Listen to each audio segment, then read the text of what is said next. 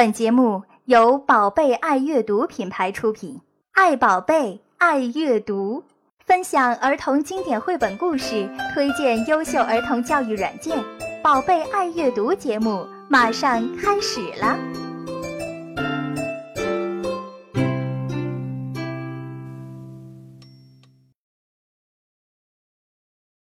大家新年好，我是戴云。在今天的节目里，我要来跟大家一起走到一本书的背后去。这本书的名字呢，叫做《那只深蓝色的鸟是我爸爸》。这本书是大陆首届信宜图画书奖文字创作奖的首奖得主。先来简单介绍一下信宜图画书奖。这个奖呢，一九八七年起源于台湾，当时叫做信宜幼儿文学奖。发起这个奖项的机构呢是信宜基金会，它是台湾最早从事推广学前教育的专业教育机构。二十多年以来，这个奖已经成为台湾地区出版界最具指标性的幼儿图画书的征奖活动。我们现在看到的很多的优秀的图画书都是信宜引进或原创的。我们现在知道的很多华语图画书界的大腕儿，也都是从信宜奖出道的。二零一零年，信宜开始在大陆地区征奖，而那只深蓝色的鸟是我爸爸这本书的文稿就在当年获得了文字组的第一名。之后呢，被做成了图画书。我在上次去台湾的时候，见到了那只深蓝色的鸟是我爸爸这本书的绘者何云芝老师，他跟我分享了把这个故事做成图画书的过程。回到上海以后呢，我又约见了这个故事的作者。儿童诗人魏杰，听他聊了聊这个故事的诞生。今天呢，就把这两个采访放在一起分享给大家，让图画书的爱好者们能够比较完整的了解一本优秀图画书问世的过程，相信能够借此帮助大家更加深入的了解图画书。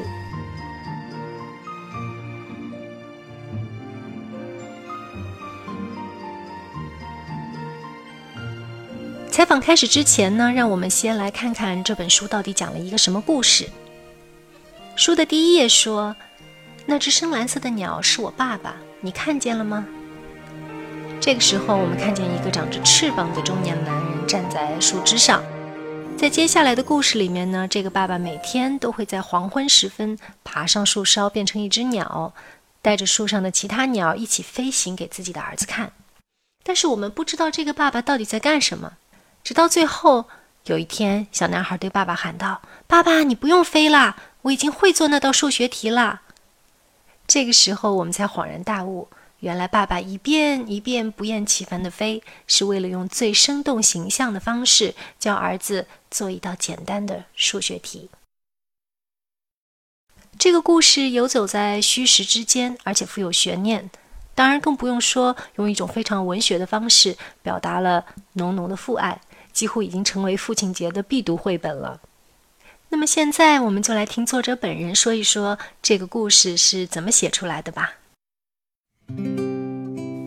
那魏姐，你跟我们说一说，那只深蓝色的鸟是我爸爸这个故事它的缘起是什么样的？这个这个故事的灵感是从哪里来的？好的，这个故事呢，就是来自很真实的一段生活经历。那时候我的孩子上小学一年级。有一天呢，他就做一道数学题目，他不会做，然后他爸爸呢就想我来教一教孩子，可能就会做了。他教了两遍，孩子还是不会做。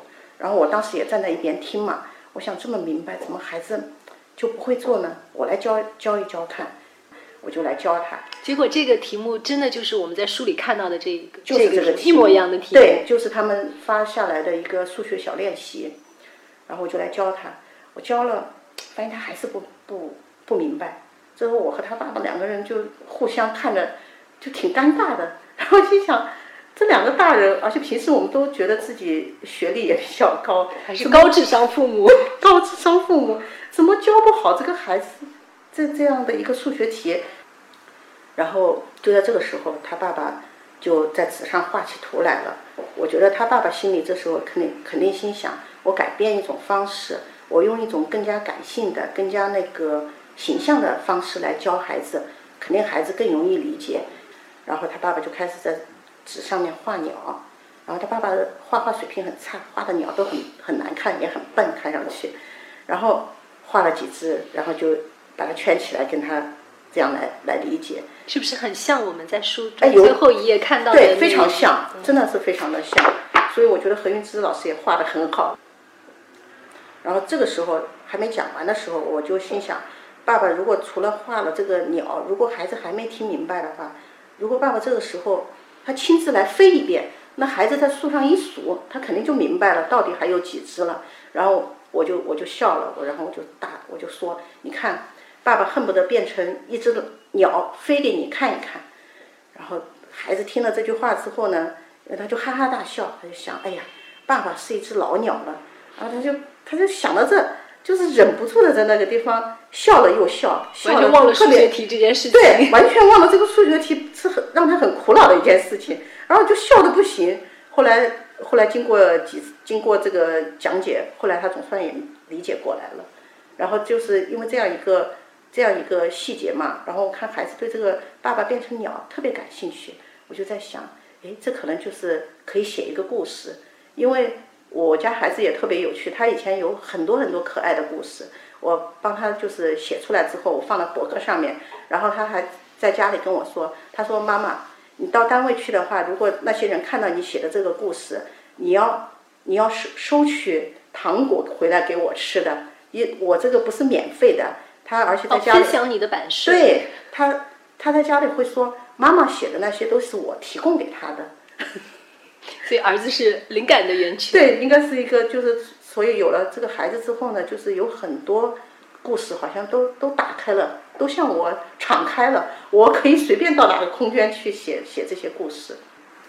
对，因为我也是想，像这样的事情，可能在每个家庭当中都会以不同的形式对发生。对，然后，当我们想把它写成一个故事的时候，其实我们是可以有很多的角度，嗯，来写。比如说，我是从第第三人称的角度，还是我是从一个爸爸还是妈妈的角度，还是你现在选择的是从这个小朋友的第一人称的角度来写？嗯就是当时其实你在写它的时候，应该是有有很多的选择的。对，你当时有考虑过别的写法吗？还是这个就是第一时间出现在你脑子当中的一个一个故事的面貌？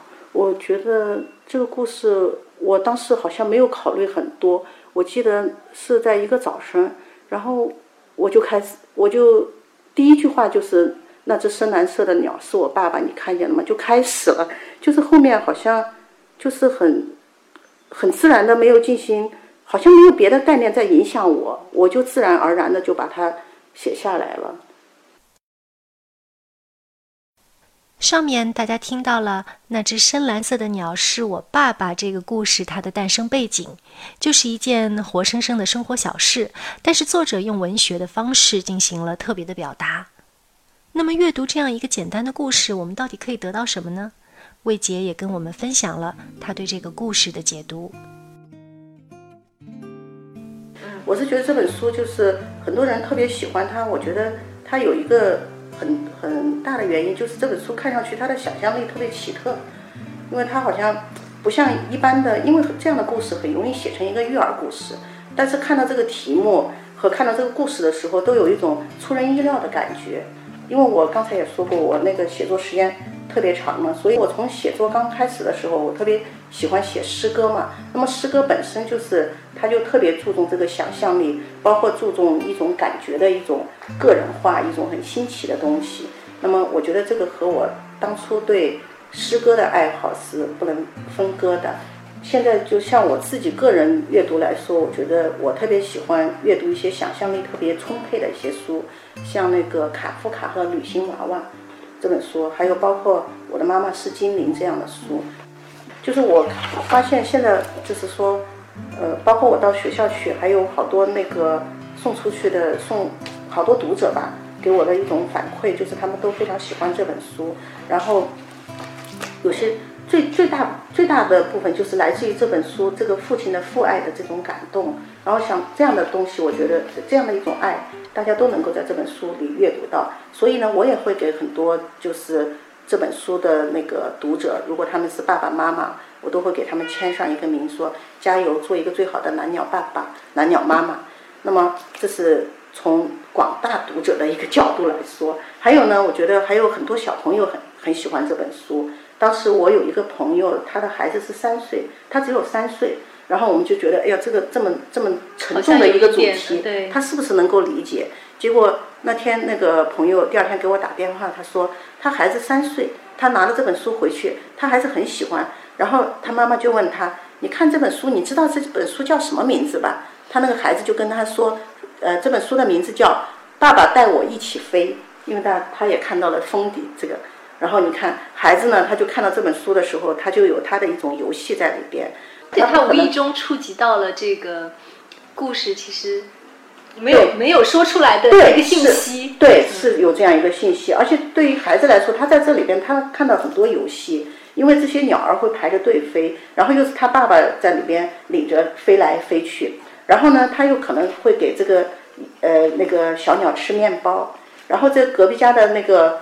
呃，楼上那个鹦鹉也会过来，还跟他说话，他说再见。那这些这一切信息哦，对这个孩子来说，他就觉得这本书挺好玩的。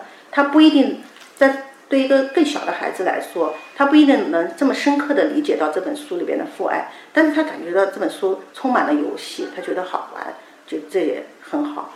那么就我个人来说，当我写完这个故事，我作为一个旁观者的角度来看这本书的时候。我我特别喜欢里边一个什么呢？就是，就是我特别喜欢这边里边的人，就是人和小鸟还有大自然，它这样一种互通的一种呃关系。你想，就是嗯，像这个小鸟，爸爸一声令下，呃，树上就积满了集合好了这些小鸟。然后爸爸第二次爸爸再飞的，过了几天，爸爸再飞的时候。爸爸只要爬上树，那些鸟儿就主动飞过来了，包括这个大树也非常友好。那这这一切信息，我就感觉到好像人类和这种自然的之间的这种联系是非常的，应该说非常的稀心有灵犀的一种感觉。所以我觉得就是，不过这个方面可能是我个人觉得我很喜欢这样的一种气息。然后我还要提到一点，也是我自己。当我再次来翻阅这本图画书的时候，我的感动好像不是来自于父爱了。可能因为这个父爱这个主题，大家因为都都能从这个故事里边读到了。其实我更大部分的感动，我来自于这个爸爸的坚持不懈。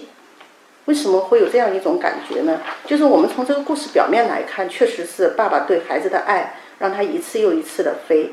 但是我就发现。当爸爸发现这个孩子不懂这个数学题目的时候，他当时心里有一个小小的梦想，就是小小的梦想是什么呢？就是他要想办法，他一定要让这个孩子明白这个数学题目，而且他自己呢也知道他能够有办法让孩子来明白，所以他通过他自己的方式，就我飞给你看，你肯定会明白的。就像我们这个生活中很多人，他其实最开始的时候，每个人都怀有一些梦想。不管这个梦想有多大，或者是很很短很小的一个梦想，但是他有梦想，有梦梦想，但是在生活中由于各种各样的原因，有的人离这个梦想就越来越远了。所以当他如果拿到这本书看的时候呢，他无意识啊，他就是潜意识里边的，他就看到这个爸爸在坚持不懈的飞，最后出现了一个很好的结果，他可能心里会有些遗憾，就想自己当初。如果有一个梦想，但是没有像爸爸这样坚持不懈的去飞，他他就会有感触，会非常多。所以，我我我就在想，不管是呃那些看到这本书感触颇多的人，还是他看到这本书，他觉得他就像蓝鸟爸爸这样的人，他有一种心心相印的关心心心相印的这种感觉。那么这样的人呢，实际上他都能在这个故事中找到共鸣。那么，所以我觉得这个爸爸精神呢，就是整爸爸的这个坚持不懈的这种精神呢，正好就是人面对自己的梦想、面对自己的目标那种努力和坚持不懈。还有还有想说的什么呢？就是，嗯，有时候我们就是拿到一个作品，或者说拿到一个故事，我们很容易就是喜欢要一定要把它给肢解开来，我们一定要说你在这里边读到了些什么东西。就像我刚才所说的，我读到了父爱，我读到了孩子的游戏，我也读到了和大自然的这种息息相通的这种关系，我还读到了蓝鸟爸爸这样的一种为了梦想、为了目标坚持不懈的这种精神，好像我完全可以去把它分割开来。事实你可以上，从中探索出很多很多的主题来。对，好像我真的可以这样去读书，但是有时候我发现文学文学作品的表达，它不能靠这种就是分割起来的东西，它应该是一个整体，它应该是一个一一种一种不可分割的一种呃气息，呃应应该说不可分割的这种部件，它它好的作品就应该是一个故事，一种气息，然后这种东西它呈现出一种整体性，然后朝你的内心袭来，应该是。作者自己的解读也许会对我们理解这个作品有一些启发，但是就如魏杰所说，关键还是一个作品带给我们的整体的气息。最终我们在任何作品中看到的，其实都是我们自己。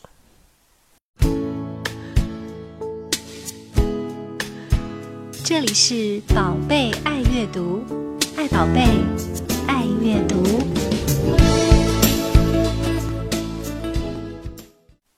现在我们对这个故事可以说已经有了一个比较全面和深入的了解，但是从一个故事到一本图画书，这个中间还有漫长的路要走。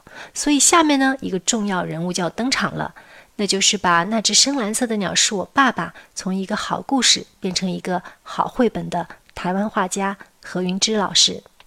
何老师你好。很高兴这次到台湾能够有机会跟你坐下来聊一聊图画书的创作。那我想今天呢，我们就从那只深蓝色的鸟是我爸爸这本书开始。因为我我在看这本书的时候，我看见你在那个书的最后有写到说，这本这本图画书其实是一个非常挑战的创作，整个创作的过程漫长而艰辛。然后你说你自己也有像。书中的鸟爸爸一样，在非常搏命的演出，所以我就很好奇，因为你画图画书应该有二三十年的时间了，嗯，对对对，画了很多很多的图画书，嗯、那么三十年了，整整三十年，对。那为什么会觉得这本书特别挑战呢？嗯，当时哦，那个我接到那个，诶，信宜他们要的这个文稿的时候，我也很犹豫，因为。它的角度真的很特别，它是一个看起来文体很简单，然后呃文字也非常少，可是事实上它的空间是你要你要运用的，它所所没有用文字叙述的空间，刚好就是你要画的那个空间。重点是刚开始画面，我们在经营这画面的时候，我们就要确定，因为我们画面是直接给他，你到底要虚还是实？尤其这个爸爸，树上树下，一下真的，一下假的，那你画面要定在哪里？是刚好你的眼睛是可以合逻辑的。我觉得这个故事最难的就在虚实之间。第一页的时候把答案给他，嗯，仍然要保留一个悬念。对，一定要到最后才知道说啊，原来要不然他这个到后面的那个做数学题，原来这只是一个简单的爸爸在帮小孩解决一个数学题，让他了解这个数学。我画这个的时候，其实画面里面哈，我会用很多的经营，才不会说，然后也有很多就是技术上的，包括色彩，还有它它的一个呃鸟，里面有其中有一幅画了很多只鸟哈，然后在树上，这些鸟都有原型吗？呃，是的，这只鸟呢，这些鸟呢，其实我对鸟，我我这个人画图有个观念就是说，呃，我希望。譬如我现在要画一只幻想的鸟，我一定是观察真正的鸟，然后从写实到一只变成，呃，就是我会演变。其实这些鸟，如果是你是一个鸟专家，你是一个研究鸟的人，你就会知道我画的是什么鸟。虽然这些鸟是不可能同时在这个树上，但是你可以知道这是什么鸟，这是什么鸟。我光画这些鸟，我就画了三百只草图。哦，就是我认为给孩子的东西，你不能随便乱给。我觉得就是在图画书里面，对于形的掌握非常重要，因为有的时候你夸张和抽象到一个什么样的程度是最合适的。对，有的有的会夸张的太过分，然后小朋友就会很纠结，说那个东西到底是不是你，是不是鸵鸟，是不是河马？对你，他的注意力完全就是在那件事情上，不在这个故事本身上。你讲的非常好，这个就是美术心理学。我自己本身是学设计出来，所以我很清楚图像本身带给孩子的意义是什么。因为孩子他们对于视觉的能力其实是超过我们的。如果我们有了那个错觉，除非你的错觉是特地要带给他的，要不然的话，那那个错觉本身会让他产生学习的疑问。对，我们这一页讲的是今天又要开始飞了。爸爸爬上树之前对我说：“你一定要看清楚啊！我在第二批飞走的鸟儿中爬上大树，爸爸就变成了一只深蓝色的鸟。然后爸爸一声招呼，树上就集合了二十只鸟。”嗯，对。那事实上，这一些的文字在前后都会有叙述。那这个只是一个过场。可是呢，小孩子如果说我们不把它给他一个解释。一个暗藏一个伏笔，你不用文字讲出来，他就会想：你看超人为什么变成超人？为什么我们东西要把它合理化？你必须要给他一个什么？一个公那个公共电话亭。公共电话亭。嗯，那就是一个转接点。公共电话亭，他在里面换衣服啊，对不对？不然孩子会想：哎，他变成这样，他这个中间变是怎么变？小孩子看到这个呢，他就会自己给一个解释。对，所以你做的处理是，爸爸先爬，先用一个高高的梯子爬到树上，然后这个树上会藏着一些蓝色的，不知道是叶子还是羽毛的东西。就是经过一个大的树丛。嗯，你说我其实我们在为孩子做书本的时候，我觉得是你要为他去着想。所以就说我们做了一个很大的。一丛叶子，让爸爸穿过这丛叶子，然后变成一个鸟。其实这一丛大的树叶，就是你刚才说的一个所谓公众电话亭的概念，给他一个变身的对空间。对对对对对，这个是一个图画书的运用的语汇，图像语汇。所以说，如果爸爸妈妈读到这一页，如果有小朋友问说：“哎，这个爸爸是怎么变成鸟的呢？”那我们就有对，这是伏笔。对对对，你刚刚讲的哈。我常常在图画里面哈，会运用啊所谓的呃这个视觉的东西。刚刚那是一个实际视觉，那这个呢就是一个引导视觉。那个画这个就是其实是小孩子在拿着面包喂鸟。通常我们在设计给孩子看的时候，我们会这样拿啊，我们拿着面包喂鸟，可是我却把这个帽子，我这个篮子，然后面包摆在这上面。它会变成什么？让人家意象联想到那种那种墨西哥啊，那种愉快的声音的感觉，欢乐的场面，富饶的感觉。小朋友他喂鸟的时候，他是用了一个竹篮子，然后上面放着巨大的面包，对，然后他把这个顶在头上，对，像一个帽子，像一个墨西哥大草帽一样。对，所以墨西哥大草帽它会使人潜意识中引起这种联想，然后会再从墨西哥的草帽联想到一种愉快的，对，愉快的氛围心情，嗯。像比如这一页来讲，它完全就表现这个父父子的爱。这一页是说爸爸从树上下来，笑眯眯的看着我，可是我却摇摇头。就是爸爸很很辛苦的在那里演出，可是小朋友还是不会做这一道数学题。嗯，对呀。那像这一幅来讲，就是呃，就是完全是嗯，用一种块状大的东西来表现那个那个画面上的那种父爱。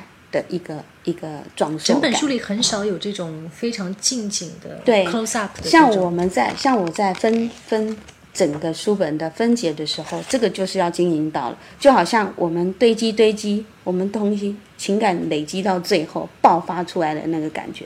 所以前面你如果出现了这个东西的话，太多，这个力量就消减掉了。是图画书的一种画面经营的节奏。嗯，对，跟电影一样。你每一页都用了不同颜色做它的背景，呃，应该是说基本上有讲究，书里面会有一个基本调。像那你画，比如说像画这种画面的时候，你会尝试不同色彩的感觉吗？我还是说之前有这个这本比较特别的是，因为它的时间全部都是在黄昏的时候，傍晚的时候。其实黄昏是一个很妙的时间，是啊，因为它的色彩特别丰富。那我我喜欢。我个人就是我一一天的日子里面，我就最喜欢黄昏，所以这个对我来讲是觉得呃这如鱼得水这样。而且我呃一年三百六十六十五天哦，我我觉得天天的黄昏都不一样。所以各位如果有机会阅读到这一本书的话，可以仔细的去寻找我每他一共经历了几天的黄昏，然后每一天的黄昏的云彩跟色彩，还有它的。呃，落下去的落太阳都不一样哦，都不同。然后这是粉红色的，有粉色的太阳。对，然后这个是橘的，嗯，还有这种位置都不同啊、这个这种每个太阳的面貌，其实很多很多。那个我觉得在看一本图画书，我认为哦，就是说，嗯，它不是只有看而已，而是说你要去去密细细的去寻找，不管你是大人跟小孩子，在阅读一本图好的图画书的时候，那个经营者哈，他的细心，这有时候你有时候看看十次你都找不完，那有机会，哎，你看了十次以后，突然听见这个呃创作者他在讲啊，原来他讲的这个我都没注意到，回去再翻一翻。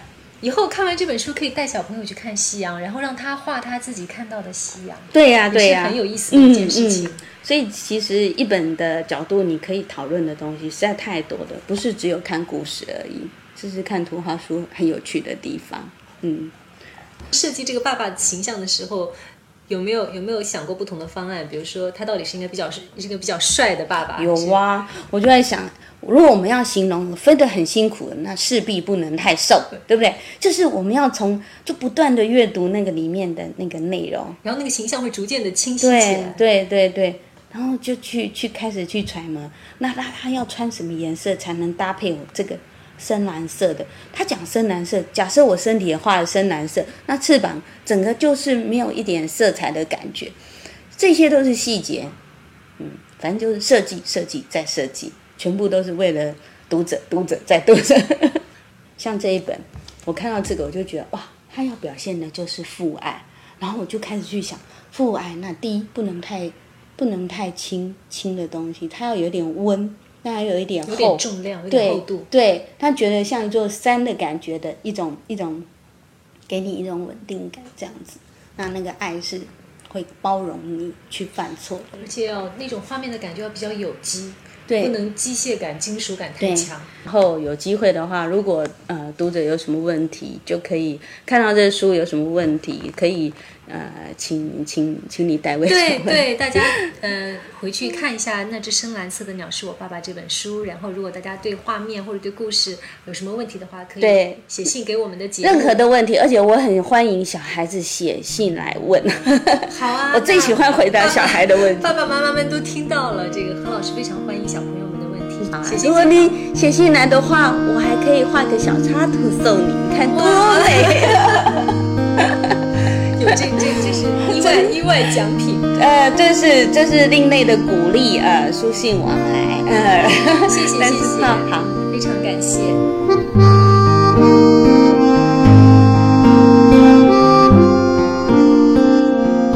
对于已经读过并且喜欢这本书的朋友，今天呢，你们终于能够听到作者和画家本人的声音，希望你们觉得很过瘾。那么还没有看到过这本书的朋友呢，希望这个节目能够引起你们对这本优秀图画书的关注。当年的评委梅子涵老师非常推崇这本书，熟悉图画书的朋友可能知道，梅老师是在中国推动图画书阅读的最重要的领军人物之一。他可以说呢是阅尽海内外最优秀的图画书了。但是他说，他认为这一本书绝对是一本达到世界水平的图画书。好了，今天的图画书诞生记就到这里。刚才何云志老师也说了，欢迎大家，特别是小朋友给他写信。小朋友的信呢，可以直接寄到信宜，也可以扫描以后呢，用电子邮件发送到我们节目的邮箱 babyread at qq 点 com。当然，也可以把小朋友的声音直接通过微信发送给我们。我们节目的微信账号是 baby reading，也可以关注我自己的微信公众账号，和他一起看看书，汉语拼音的他 T A。我会在微信中把联系方法都写清楚，大家就不用着急拿笔记了。最后呢，希望大家喜欢《那只深蓝色的鸟是我爸爸》这本书。我们下次节目再见。